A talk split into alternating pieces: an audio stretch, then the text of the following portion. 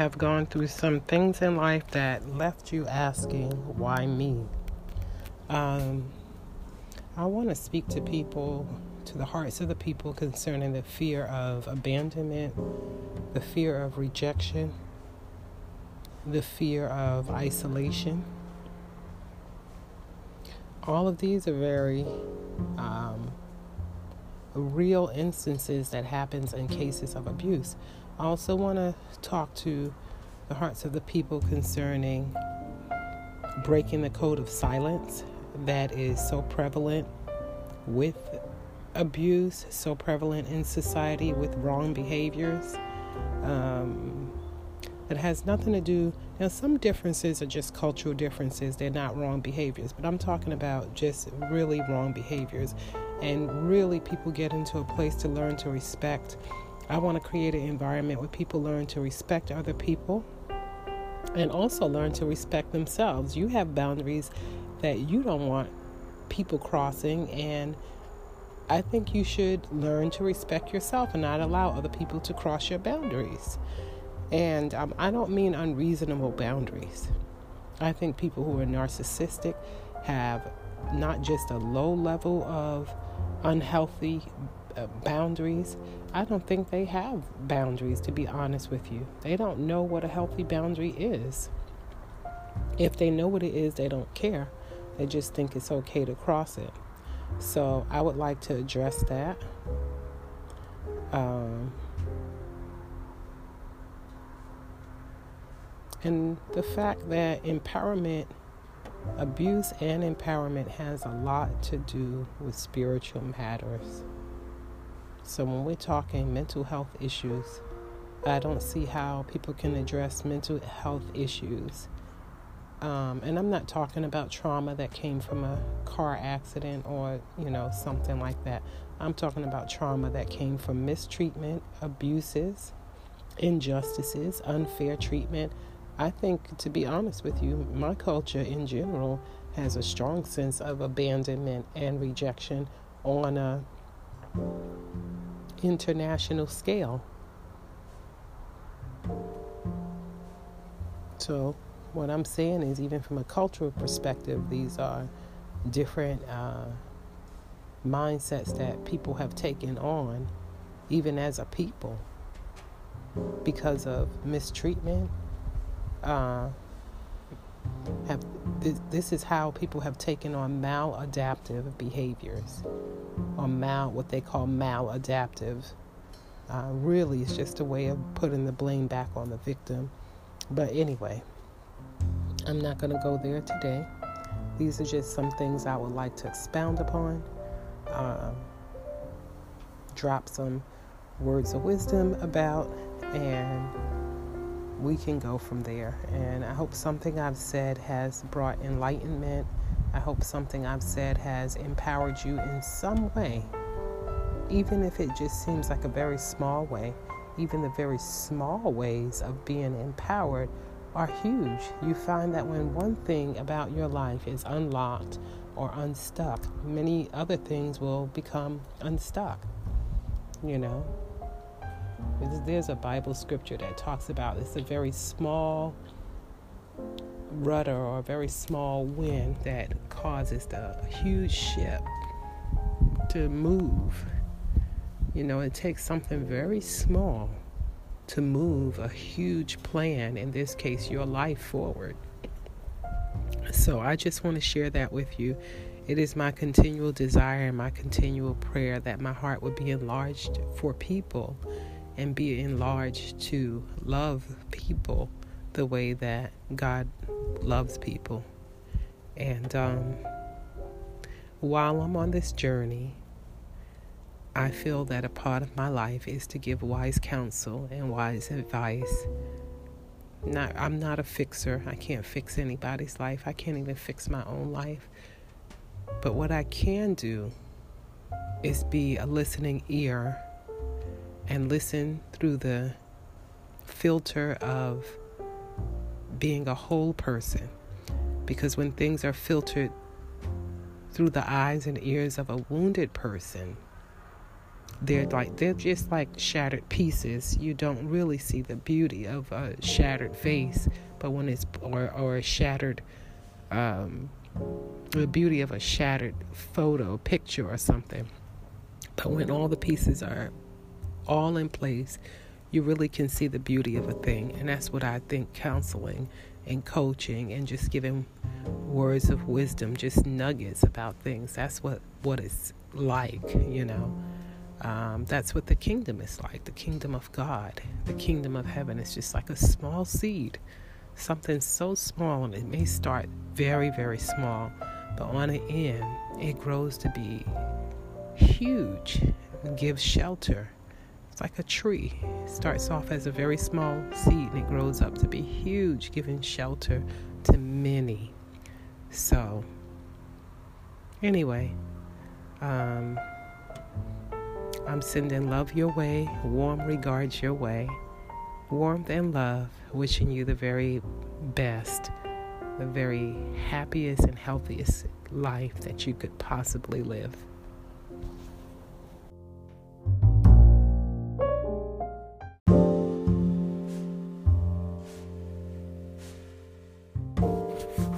These are the kind of people that just bleed you, you know, just bleed you of your finances, bleed you emotionally, and you just feel like your life is just being drained out of you. And when you find yourself in that place, you have to really look at your level of dependency on this relationship. What purpose is this relationship serving in your life?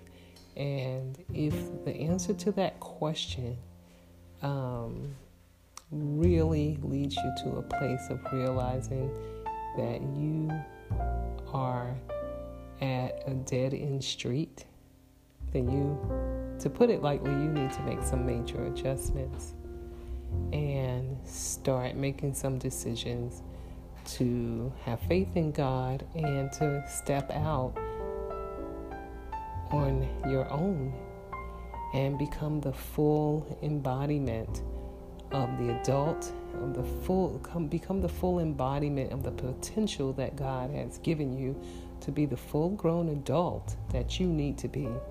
And so you can walk away from something that is no longer serving you. It's actually only bleeding you of your time, your talents. It's only stifling your creative, your inner creative resources. Um, and it's really just holding you back from really being the true you. And it's really holding you back from coming into the fullness of the person that you absolutely know you can be. And somewhere deep inside, you know you were made for more. You know that you were born for more, and you've just settled. And so there's no need to uh, cry about it, no matter which age you are. Um, you may find yourself, like myself, right in uh, your late 40s or maybe even in your 50s and feel like it is too late for you. It is not too late for you. I think that you are able to make a greater impact because usually when people hit that age or the age of being like in their 40s or 50s, people are more willing to listen to us because of our life experiences and our depth of experience um, going through life and relationships. And hopefully um, and prayerfully, I really believe that and hope that people hear a voice of wisdom and a voice of reason when they hear me speak to them on mental health issues or on matters of the heart. Um, and I hope that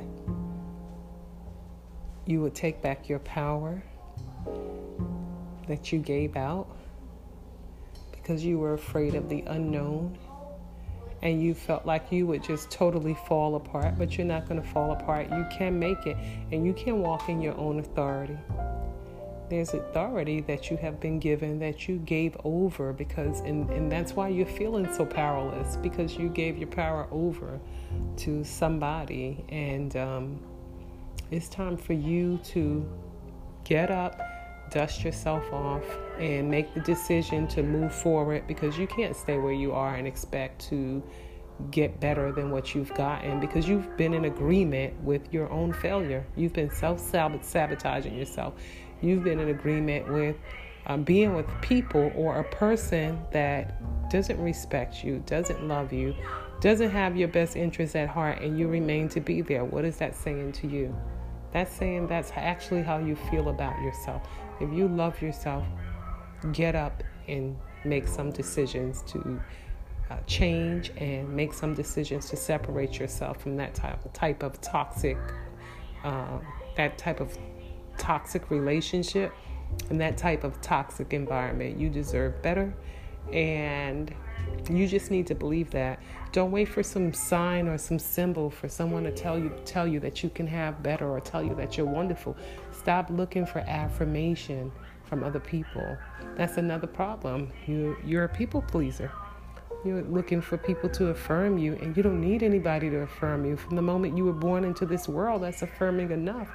From the day that you took the first breath of life, you, you should have been affirmed that it was, it was God's will that you live because He gave you life. So you don't need to know that.